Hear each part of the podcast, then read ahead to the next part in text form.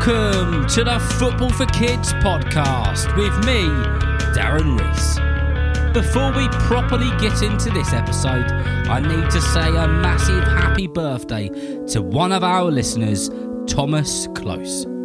Thomas plays for Heath Park Rangers Red Team in Cardiff, mostly as a goalkeeper. He is also a big fan of Liverpool, Cardiff, and Wales. Thomas turns 11 on the 13th of November, and his mum Jo, his dad Mark, and his little brother Jack all want to wish him a very happy birthday. Also, a massive happy birthday from me and every single listener who listens to Football for Kids, Thomas. I hope that you have a brilliant day. Right then. This is the start of a new series of episodes on football jobs. When I was younger, all I wanted to be was a professional footballer, but it just didn't happen for me, and it didn't happen for hundreds of thousands of others. That doesn't mean it's impossible though, because plenty of people dream of playing for their dream club and they go on to do it. I wish that when I was younger, somebody told me that even if you're not a professional footballer, you can still do a job in football. So I've decided to create a series on jobs in football. The first episode is with the BBC football commentator John Murray. John is one of the best football commentators in the world, and it's very likely if you've listened to football on the radio, you would have heard John's voice. Some of you may not know what a football commentator's job actually is. Well, if you aren't sure, in John's case, he works for the BBC and attends some of the biggest football matches in the world. He will go to a football ground and then describes almost everything which is happening in front of him for the listeners at home and for the listeners around the world. And he gets paid to do it. You will hear football commentators when you're watching a game on the television and when you're playing football games like EAFC, or as most people know it, FIFA. Can you imagine how good it is to be able to go to football grounds, watch football matches, and get paid for it? John has travelled the world following a sport which he loves very much, and he very kindly invited me to spend some time with him. So I went to London to sit down with him and ask him some of your questions. I hope that you enjoy this conversation. Hi, John. My name is Jake and I am eight years old. And I play for Tech Soccer FC. I am a massive Millwall fan. My question is how and why did you become a commentator? And have you ever commentated a Millwall game? Thanks. See. Well, Jake, the reason that I became a commentator is, I think, in common with many of my colleagues and many people who've worked in the media, in sport over the years, is that you very quickly realize that you are not going to be good enough to actually play it and to be a professional sports person. And unfortunately, I realized that at a very, very young age and therefore was very keen to get into some kind of connection with sport in, in the job that I did. And uh, this seemed like the best option. So, so quite straightforward, really. And, um,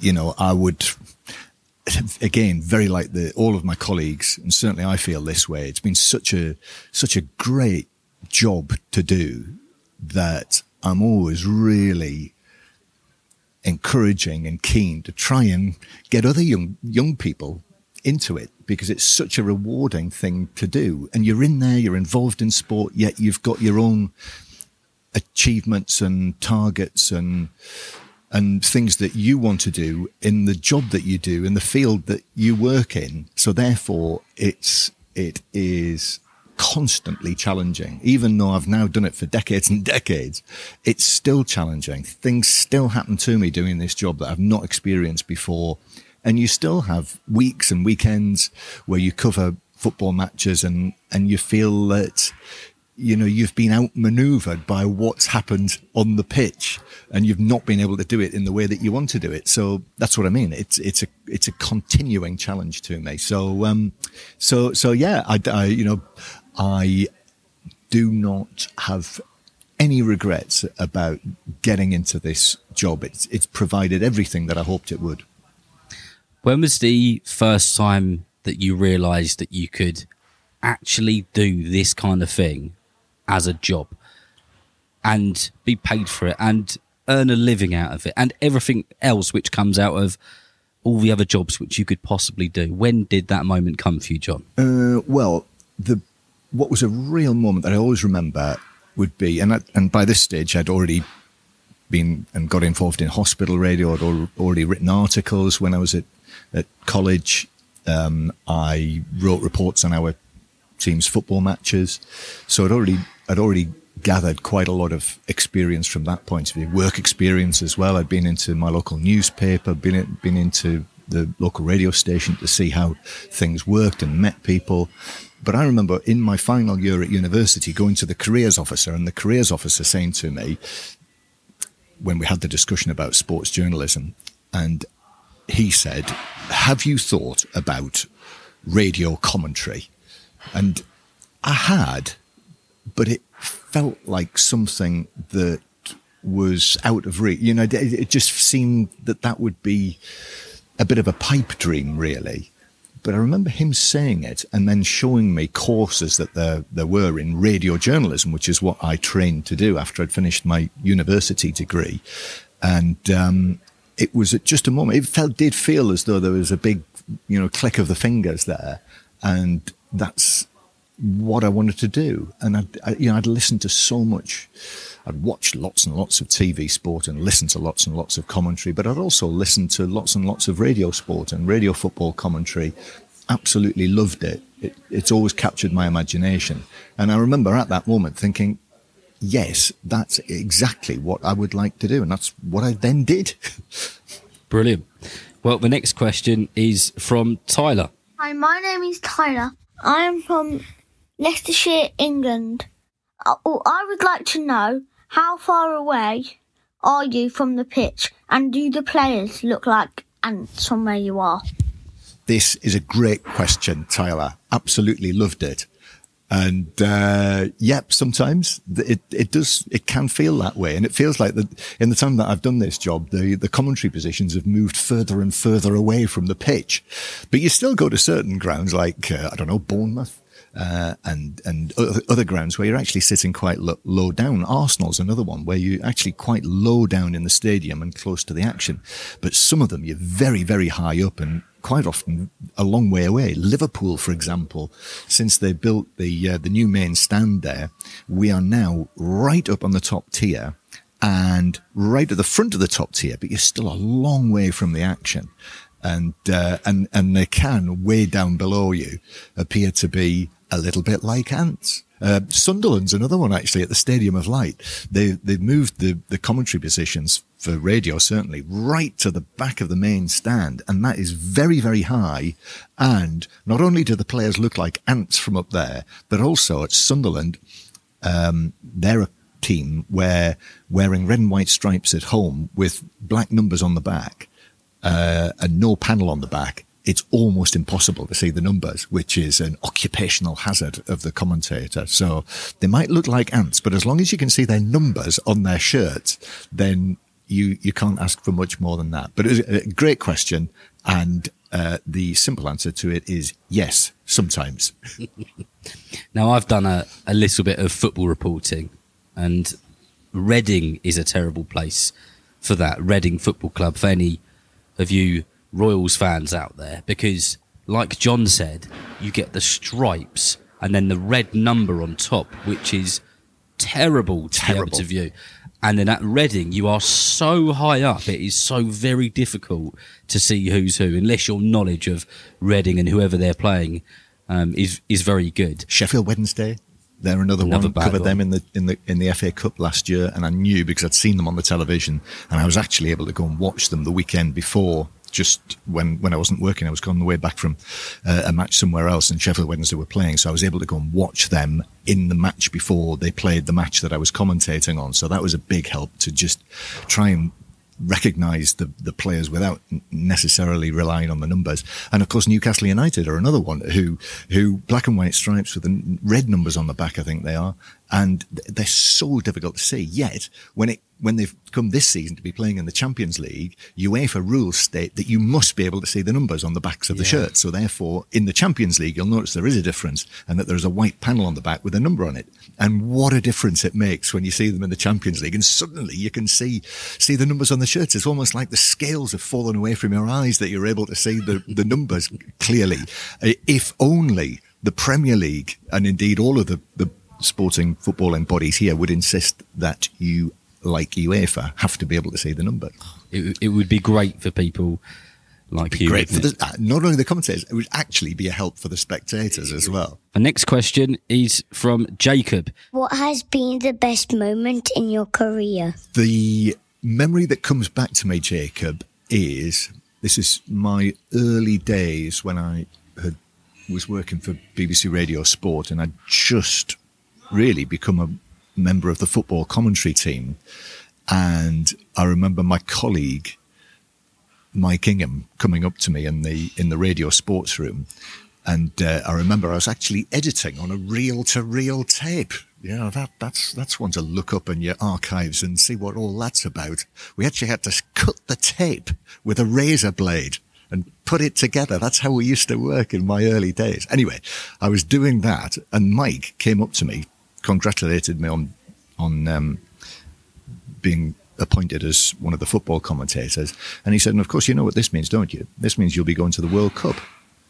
Which I hadn't really thought about because it had all it had all been quite recent, and suddenly I thought, I, I don't believe it. That's that's amazing. That's absolutely amazing because when I was growing up, never really had a, strong allegiance to a club, even though I'd go and watch club football. But I always really, really loved international football, still do because of the World Cup and because of the big tournaments. And so for, for me, for it suddenly to dawn on me there that I was going to the World Cup. And then I remember going to, it was actually France World Cup 98. So it was in Paris. So it was in Paris the day before the World Cup all about to begin. I'm going to be commentating on, you know, got my schedule all worked out. I know where I'm going to be. And just being there on the day before the World Cup began in Paris on the Champs Elysees, just actually, really, I actually, I actually cried. I couldn't believe it. I couldn't believe I was just on my own, and it just all sort of overwhelmed me a little bit that it, this had happened so quickly, and I was going to really fulfil a dream of mine to to commentate on the World Cup. So that's the that's the memory that comes back. Uh, the next question is from Fred. Hi, Darren. My name is Fred, and I'm 10 but 11 on the 12th of November. I live in Crystal Palace and I support Manchester United. I play for Seymour Villa FC, and my question is Is it ever hard not to show too much emotion when you commentate on the team you support? Before I go, please could you shout out to my cousins Isaac, Francesco, and Jonas, and do an episode later in the series about Peter Schmeichel, Iker Casillas, and Lucy Bronze. Thanks. Bye. Well, um, I, as I've as I've just said, not having a strong club allegiance really has been quite a help as a as a commentator because you, you never never too involved with with any club, but it has been different when I've commentated on England, and I've really felt that, and I've I've felt very very different, like at the World Cup in Moscow. Really, I remember it f- first like that when England's match in uh, at the World Cup in 2018 in the last 16 went to penalties. You know, I felt totally different commentating on that to any other match that I've I've commentated on just because of a whole variety of things, really. Um, you know, everything had been very, very positive with this was Gareth Southgate's first tournament as the England manager. There'd been a real sea change in attitude and, you know, the, the, the England squad had become so much more open and available.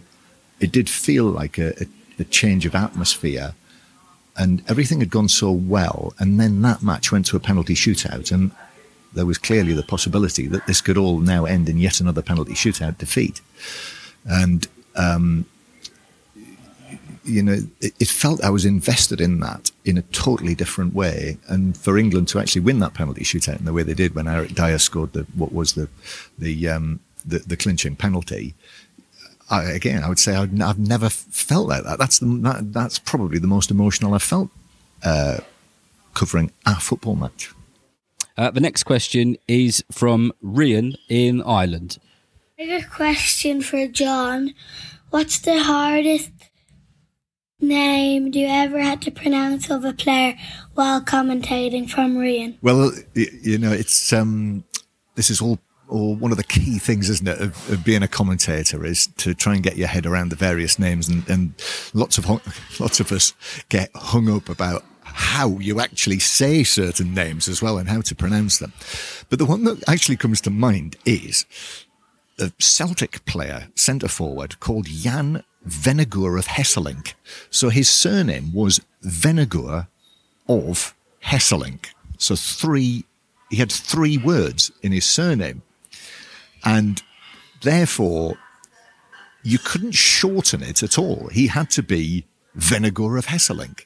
So therefore, for a, for a centre forward as well, who's your likely goal scorer and could be involved in a goal mouth scramble, to have Vennegoor of Hesselink is such a mouthful that that, that was one of the most challenging names that, uh, that I think that I've had to deal with.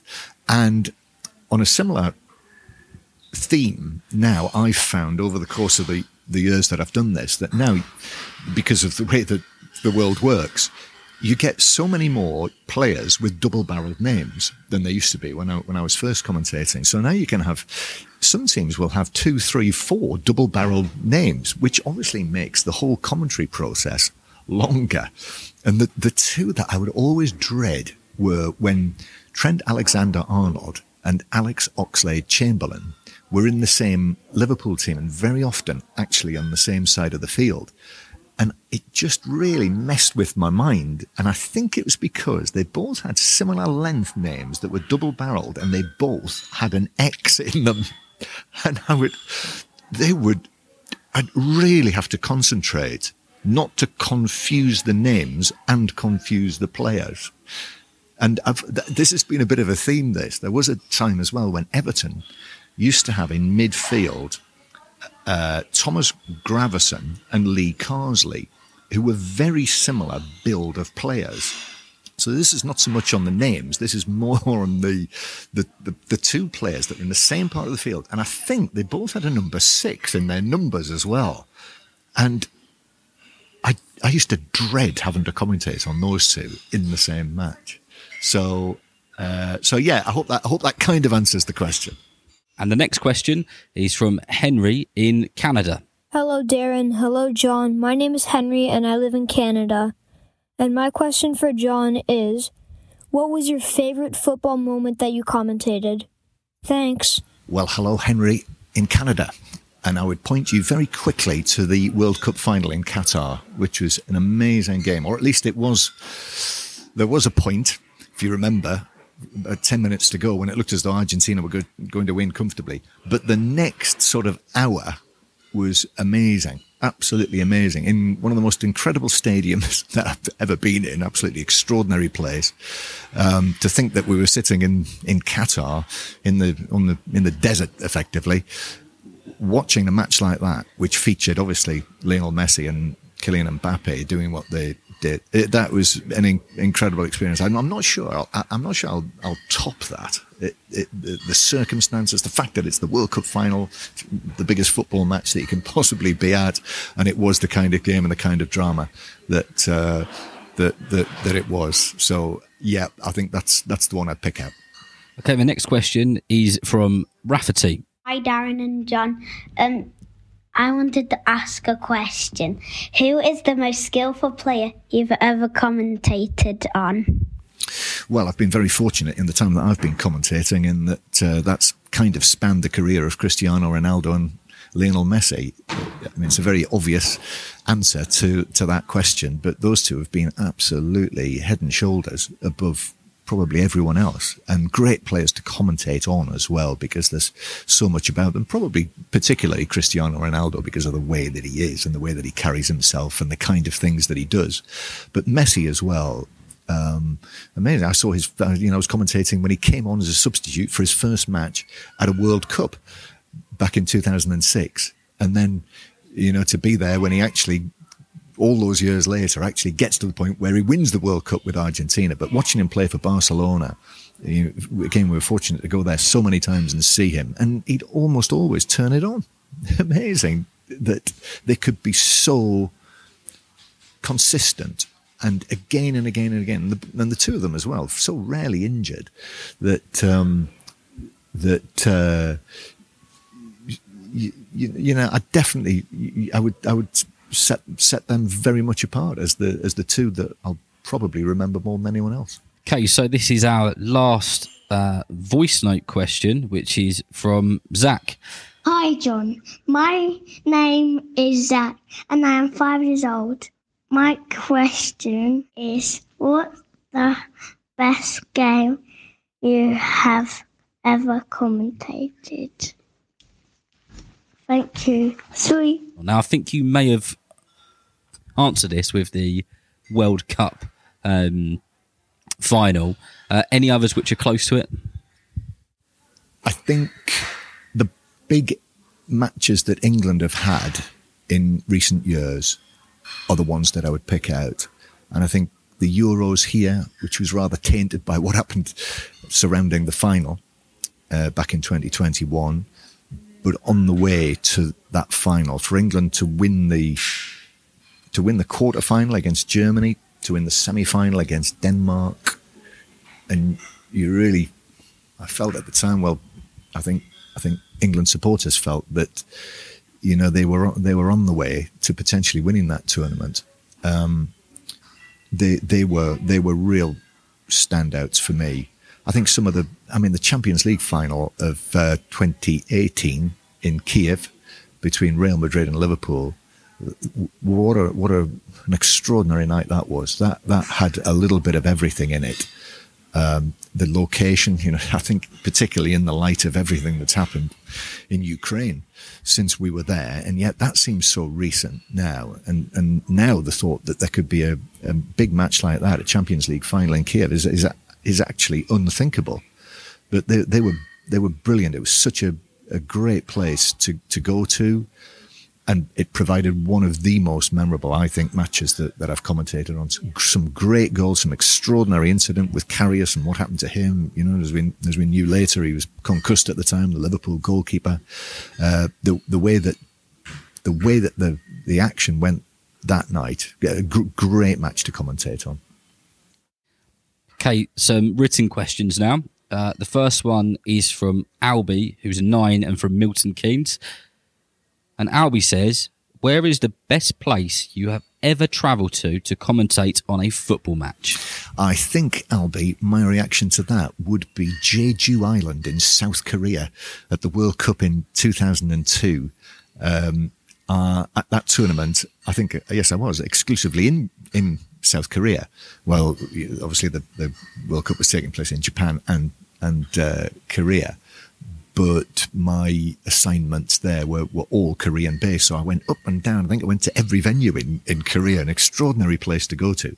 But there was always this, um, there was always this sort of, uh, fixtures in the in the schedule that we would be going to Jeju, which was described as the as the the honeymoon resort of South Korea, and it was in this island, as the name would suggest, off the south of Korea in, I think, the South China Sea.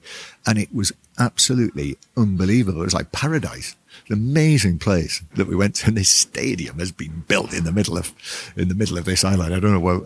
I'm not sure that, uh, whether it's actually staged too much football since then, but, um, amazing location for a commentator as well. The, the views out, you could see out to sea, you could see islands off the, off the coast and, um, glorious sandy beaches. The weather was weather was great, so I would say that was probably the most glamorous location that I've that I've been sent to. Sounds good. That Oh, does. and obviously um, Brazil, Rio de Janeiro, Copacabana Beach, Ipanema. I mean, that was that was pretty special as well. Uh, the next question is actually from my son Charlie, who's nine and is from Hampshire, and he says, "What food and sweets do you have when you are commentating to keep you going?" Well, my good friend and fellow commentator Conor McNamara gave me a piece of advice. He said, never have more than two cups of coffee on the day that you're going to commentate on a match because he said that scrambles the brain. Now, I'm not sure whether this was Conor's uh, amateur psychology or whether he's actually, this is actually based on science. But that's always stuck with me. So I always try not to drink more than two cups of coffee when I'm commentate on a match. Um, and also the other thing I try not to eat is chocolate because I, I find it just sort of, it, uh, it it before before a match it kind of I don't know it it, it doesn't it sort of it feels a bit sort of stodgy to eat chocolate before I'm commentating so I'll I'll stay away from chocolate just before a match. No sweets or treats, any any anything Yeah, which is in the commentary odds. box. Yeah, I mean, uh, our producer Gary Flintoff is is religi- religiously brings along uh, all manner of sweets to the match. Rob Nothman as well. Rob uh, loves to bring shortbread. He brings a lot of shortbread, uh, and um, oh, what are they called? Italian biscuits with chocolate on them. I can't remember the name of them, but uh, but but yeah, bis- biscuits are, are are something I will I'll, I'll quite often tend to have at football matches. Uh, Tunnocks, Tunnocks wafers, they're a, they're a staple of uh, BBC Radio football producers. The, the sort of oblong, rectangular uh, Tunnocks wafer caramel biscuits. I do quite like one of those at a match. And, and yes, I know they've got chocolate on them. Uh, the next one is from Isabella, who is 11 and from Stoke. And Isabella says, What do you think about VAR? Well, um, it's obviously having a very bad trot at the moment, VAR. Uh, but what I would say is that in the entire history of football, from when it started to where it eventually ends and the world ends, and, and uh, we never have to think about football again, we are now in still the, the very, very, very early days of VAR. And we will get to a place where it is a better system than it is now. And I wasn't particularly in favour of, of technology being brought in in the first place. But I think what people are forgetting at the moment is the what what what was being said and what led to VAR being brought in in the first place. You know, there were decisions that were happening that were just so wrong that something had to be done about it. And, you know, football managers and players and, and all of the people who surround the game were up in arms because so many decisions were, were, were so badly wrong that led to the point where technology came in. So it, it's, it's not right the way that it is now, but I'm confident that in a period of time, we will get to a point where it, it means that we have a, we have a better sport to watch. Um, and I know that there's a great deal of frustration now when people are saying, you know, it's spoiled. It, it means that we haven't got football the way that we used to have it. And there, you know, there's definitely merit and fairness in, in people who say that. But I think you have to, you have to just keep improving, keep improving. And that's what they're trying to do. Although right at this moment, it's, it's very difficult for the, the people who are making the decisions over it. Well, the last of the listeners' questions is from Denny from Dagenham, who's aged 12. And Denny says, What is the craziest or funniest thing you have ever seen when working at a football match? craziest or funniest thing? Well, I do. Uh, I do remember. I do remember going to Brentford when, uh, and this was the old Brentford ground before they moved away from Griffin Park, and that was one of the tightest press boxes that that anyone could sit in. And I'm very tall. I'm six foot six, and so almost literally had to wedge myself into that commentary position. And not not only that, not only was it very tight, they also had these benches that you pulled down that had a, that weren't flat. They would actually lean down towards you. And I remember I had a cup of coffee with me for the start of the second half that was scalding hot, and I'm trying to put it on the. T- I tried to put it on the top where it would balance. I literally cannot move in this in this ground. And of course, what happens is it tips over and it actually tips down into my lap. So it's it is it's red hot on what was a very cold day. So and I couldn't move. I'm actually commentating and I'm at, I'm soaked by very hot coffee in my lap, which was part of it. And then during the course of the second half, that then becomes very cold and wet as you're sitting there inside the uh, inside the, the the commentary box. So that was definitely one of the most challenging situations that I've had. I also remember in, in my relatively early days, there was a, a spate of matches being interrupted by floodlight failures, fog, and general bad weather. And I went through a run over a course of two or three seasons when it always seemed to be the match that I was at that was disrupted by one of these things. So it almost became second nature at one point that I was so used to having to, to talk while the action has been stopped for whatever reason it is. So, one last question for you, John. What would you say to young, enthusiastic football fans who want to work in the world of football and in, and in particular want to do the job which you are doing and you love doing? I would say uh, sometime, somehow, some way, get the opportunity to do it because everyone can commentate. Because it is just an exercise, certainly from a radio commentary point of view, it's an exercise in saying what you see. Uh, and that is the basic. You know, they as long as you get the basics right and um, make sure that you are in a position where you feel comfortable behind a microphone. So that's what I mean about getting an opportunity to do it, however you can do it. There are so many ways now to, to get in into sports commentary many more, many, many, many more than there, than there used to be because there's so many different strands to the media in whichever way that you uh, work in it. I think perhaps it's more difficult to actually get to the top of the profession than it used to be.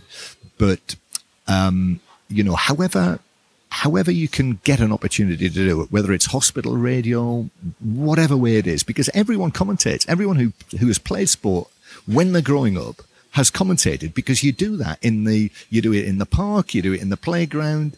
Everyone does it, commentates on either themselves or their friends playing whatever sport it is. So everyone can do it. Well, I hope you enjoyed my chat with the magnificent John Murray. And maybe when it comes to the time where you decide what you want to do when you're older, you might be passionate about being a football commentator, like John. So remember, if you know someone who loves football just as much as you do, then please tell them about Football for Kids. And whether you're playing football soon, watching it on the telly, or pitch side, I hope that you enjoy the game. See you next time.